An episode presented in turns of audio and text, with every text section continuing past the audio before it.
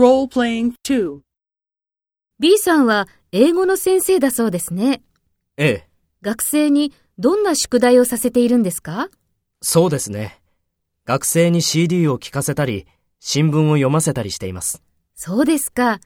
いろいろさせているんですね。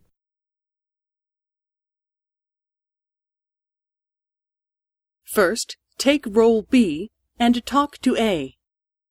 B さんは英語の先生だそうですね。学生にどんな宿題をさせているんですか？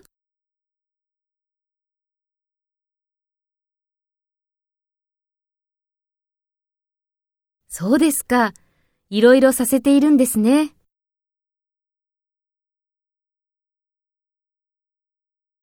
Next, take role A and talk to B. Speak after the tone.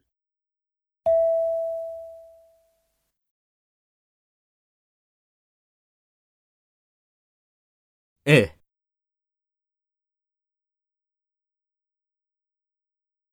そうですね。学生に CD を聴かせたり、新聞を読ませたりしています。